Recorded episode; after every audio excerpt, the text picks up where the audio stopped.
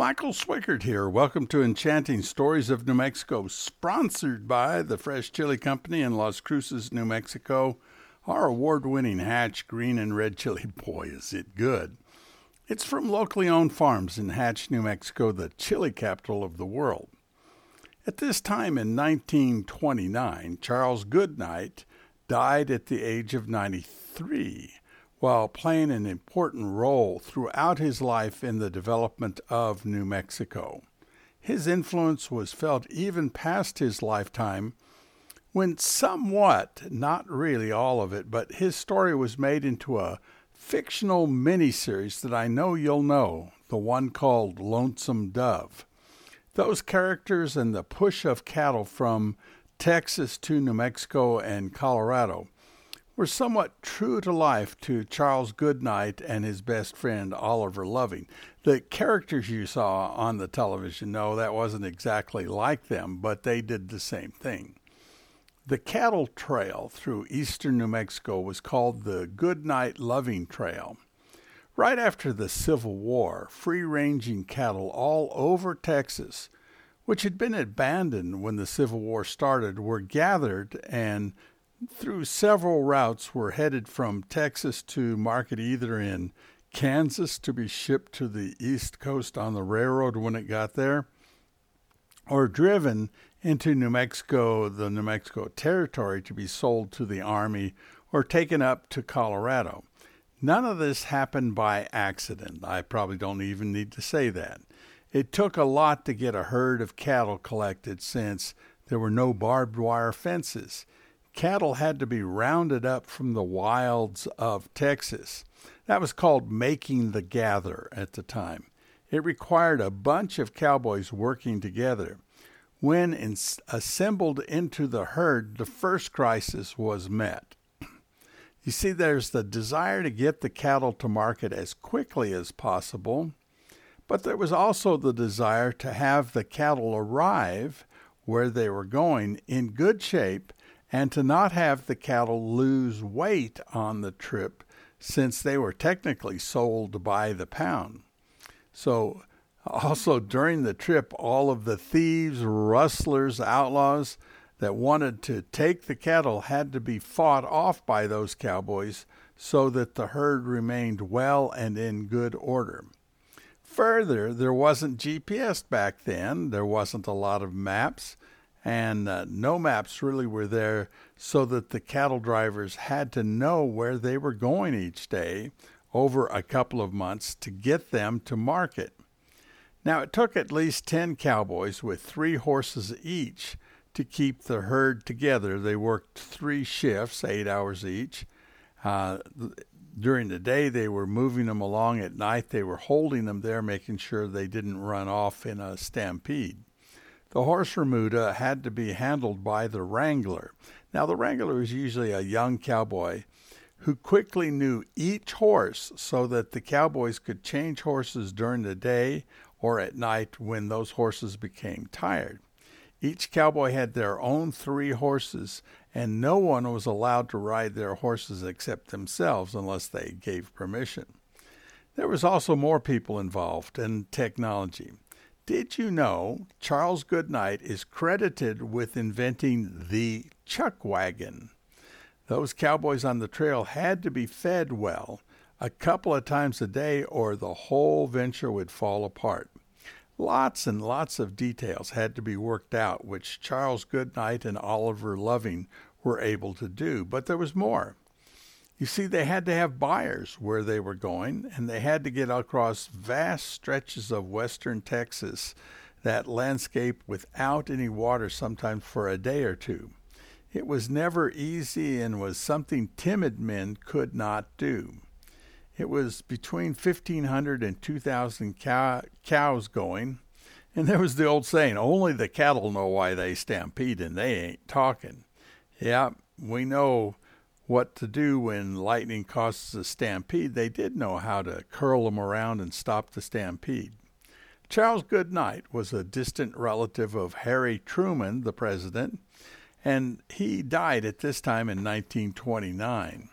Michael Swickard here with Enchanting Stories of New Mexico, sponsored by the Fresh Chile Company in Las Cruces, New Mexico. Hit subscribe to automatically get these podcasts. New Mexico has some town names that tourists usually mispronounce. Um, for example, about 26 miles uh, south on Highway 14, south of Santa Fe, is the charming and eccentric town of Madrid. Yes, it's written if, as if it was Madrid, but around here in these parts, it is Madrid. As most small towns in New Mexico can claim, it was at one time the focus of gold and silver miners who found traces of the gold and silver and they filed claims. For a while, the area shipped out some of that gold and silver, along with uh, having a bunch of turquoise, which was valuable. But the real valuable thing in the ground turned out to be coal, which was of good quality.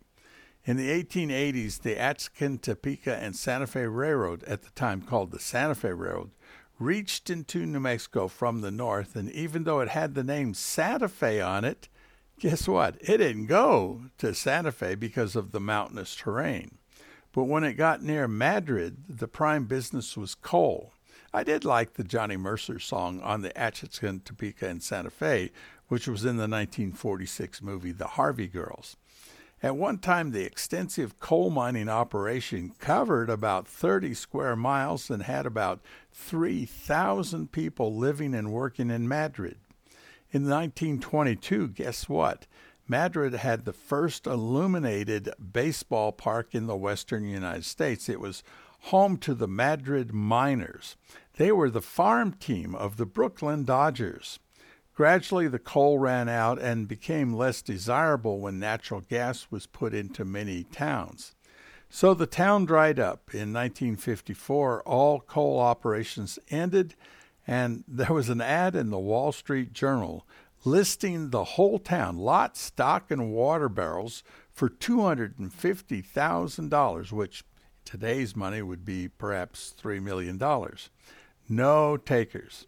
In the 1970s, the son of the man who owned the town site rented or sold most of the old buildings to artists and craftsmen who wanted to live Santa Fe, live near Santa Fe, but not that near.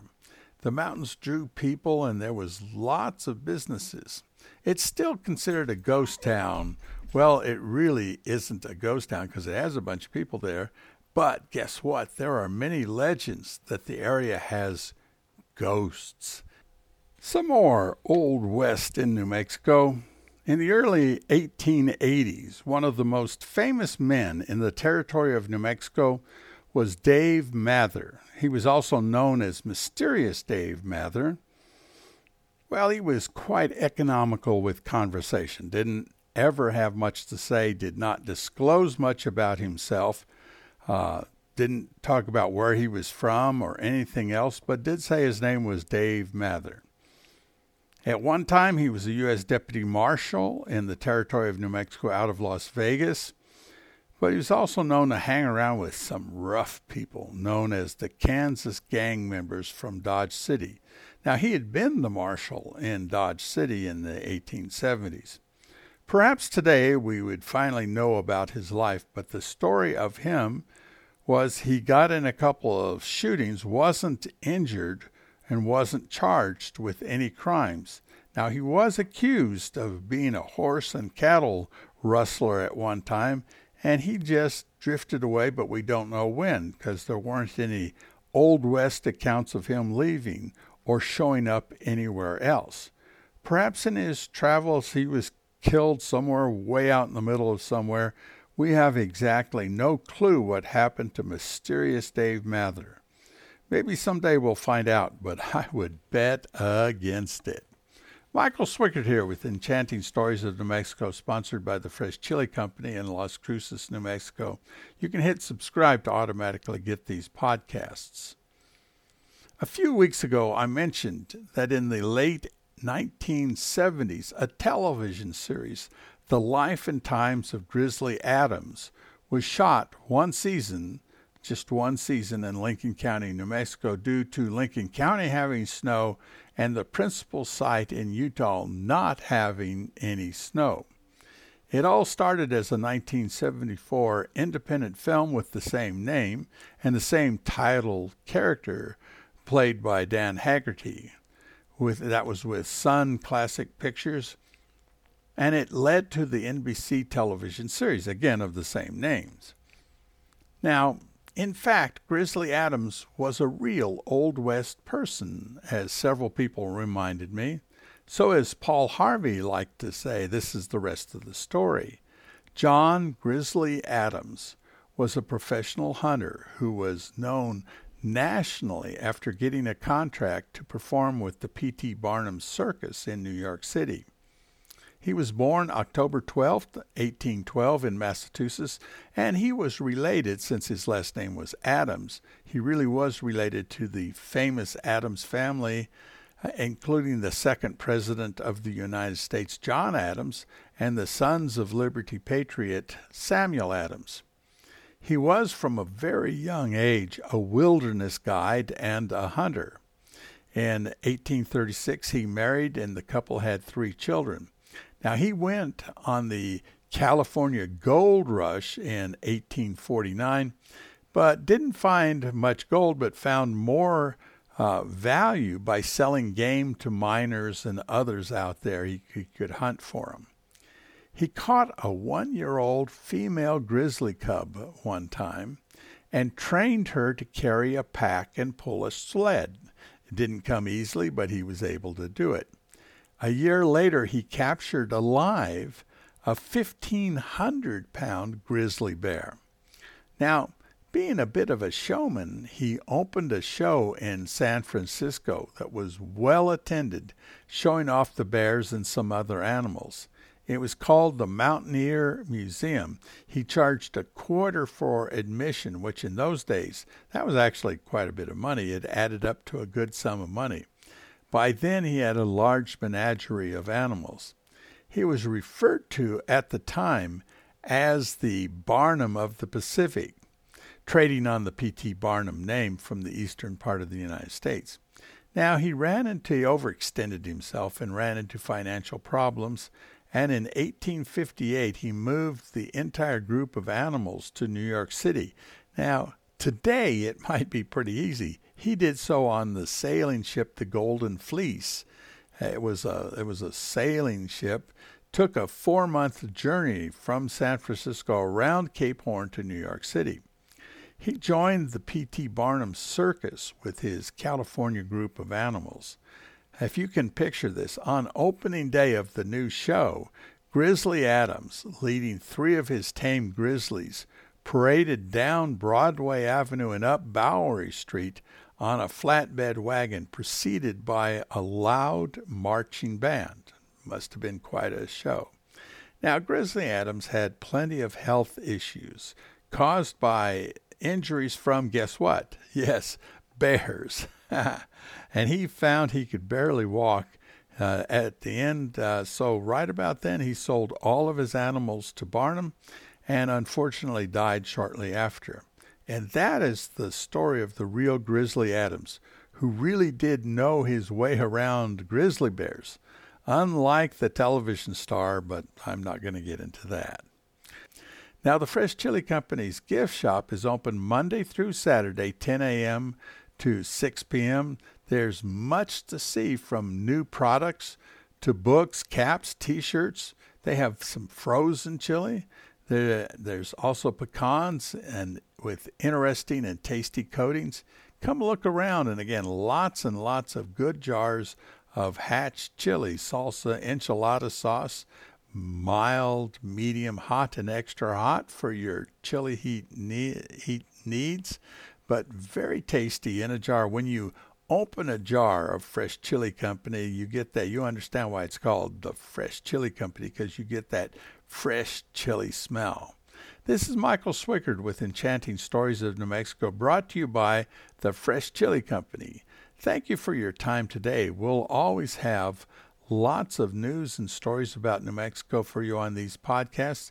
If you have something or someone you want me to talk about, write to me, Michael at freshchilico.com, Michael at freshchilico.com. Have a great rest of your day. Oh, yes, and eat plenty of that wonderful Hatch Valley chili. Like I always say, some chili's good and more is better as long as it's Hatch Valley chili. Bye for now.